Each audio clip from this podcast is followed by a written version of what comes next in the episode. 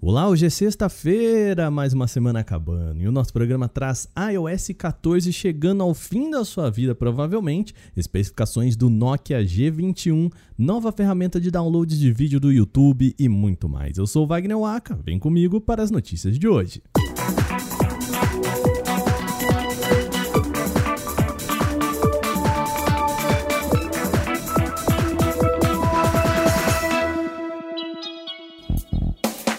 O nosso programa começa com um aviso importante para usuários de iPhone. A Apple não deve mais entregar novas atualizações de segurança para o iOS 14.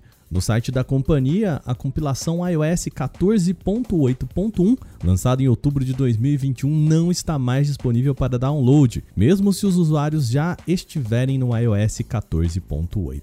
A única alternativa que aparece no menu é a atualização 15.2.1 que antes era disponibilizada como um pacote opcional.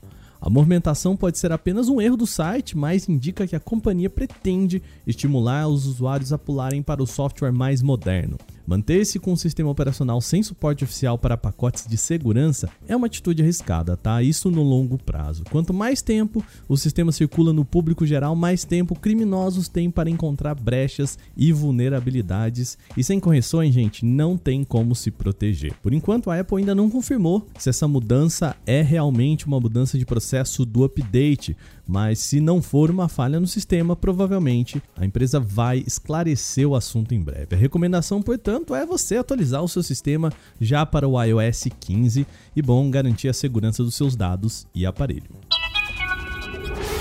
A Nokia pode estar próxima de lançar mais um smartphone. Um aparelho chamado Nokia G21 apareceu em certificação na Comissão Federal de Comunicação dos Estados Unidos, o FCC na sigla em inglês.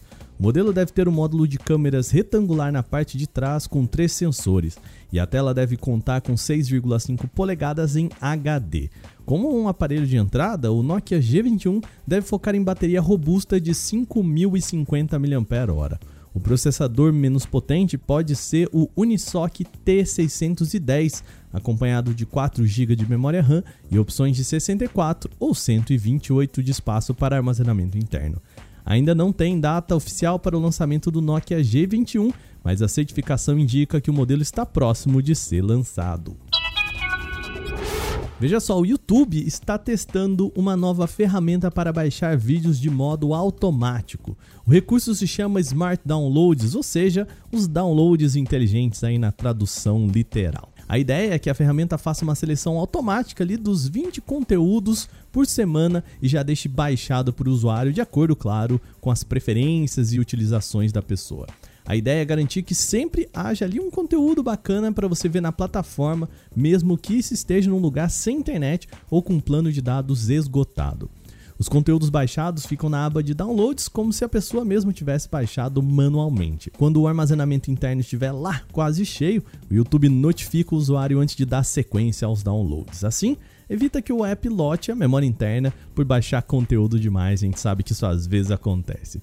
Somente os assinantes do YouTube Premium têm acesso a esses downloads inteligentes experimental, mesmo depois de lançado, o recurso deve continuar exclusivo também para pagantes, tá? Já que a função de downloads é atualmente uma vantagem da assinatura. Os testes com a ferramenta devem acontecer até 14 de fevereiro.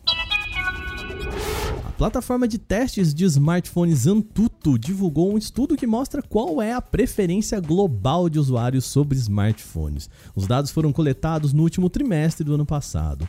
O estudo revela um crescimento de 2,6% em smartphones com telas de 6,7 polegadas, sendo que esse é o tamanho mais popular, seguido de telas com 6,6 e 6,5 polegadas, ou seja, o pessoal gosta de aparelhos grandes. É revelado também que a resolução Full HD e as suas variações conta com diferentes proporções de telas são a maioria, tá? E tem uma pequena parcela de telas com resolução ali para cima nos 4K. Em termos de taxa de atualização, 85% ainda está na casa dos 60 Hz padrão lá, o basiquinho, sendo que apenas 9% contam com modelos com 120 Hz. Nos processadores, a Qualcomm domina o mercado com 63% de permanência, seguido de MediaTek com 16 e Samsung com 8. Os dados completos estão lá no nosso site canaltech.com.br Passa por lá ou também, se você está com algum agregador de podcast, tem o um link aí no post. Rumores apontam há tempos que a Apple está trabalhando em óculos de realidade mista, ou seja, realidade aumentada mais a realidade virtual. Contudo, a empresa pode estar trabalhando em um segundo modelo no mesmo setor. Tá? O site Apple Insider descobriu uma patente de óculos que poderiam corrigir problemas de visão. Esse recurso seria voltado para pessoas diagnosticadas com miopia, presbiopia ou condições semelhantes, e os óculos atuariam de acordo com o que diz a receita médica de cada usuário. Eu sei que você ouvinte agora pode se perguntar: bom, mas é igual os óculos convencionais, né, que já ajudam contra a miopia, presbiopia, enfim, com uma receita médica de cada usuário. Sim, em partes, de fato, funciona basicamente a mesma coisa essa patente. A diferença é que o sistema teria várias camadas de lente de cristal líquido que seriam capazes de movimentar e mudar suas propriedades ópticas após a passagem de uma corrente elétrica. Isso quer dizer que caso a pessoa vá ao médico e precise modificar a dioptria, ou seja, né, o grau da lente, não é necessário trocar os óculos inteiros, apenas ajustar de acordo com a receita médica. É muito provável que essa função só seja disponível com a devida prescrição de um oftalmologista, já que o uso de óculos de grau com lentes fora dos conformes necessitados pode até mesmo agravar problemas de saúde ocular.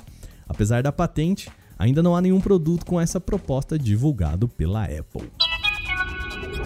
E bom, essas foram as nossas notícias aqui nesta sexta-feira antes de chegar ao final de semana. Esse episódio foi apresentado, roteirizado e editado por mim, Wagner Waka, com a coordenação de Patrícia Gnipper. O programa também contou com reportagens de Igor Almenara, Vinícius Mosquen e Victor Carvalho. A revisão de áudio é da Mari Capetinga. Agora o nosso programa vai ficando por aqui. Com o final de semana, já tá por aí, a gente volta só na segunda-feira, tá bom? Sábado e domingo, a gente fica só no descanso. Então, um bom final de semana para você. Até segunda. Tchau, tchau.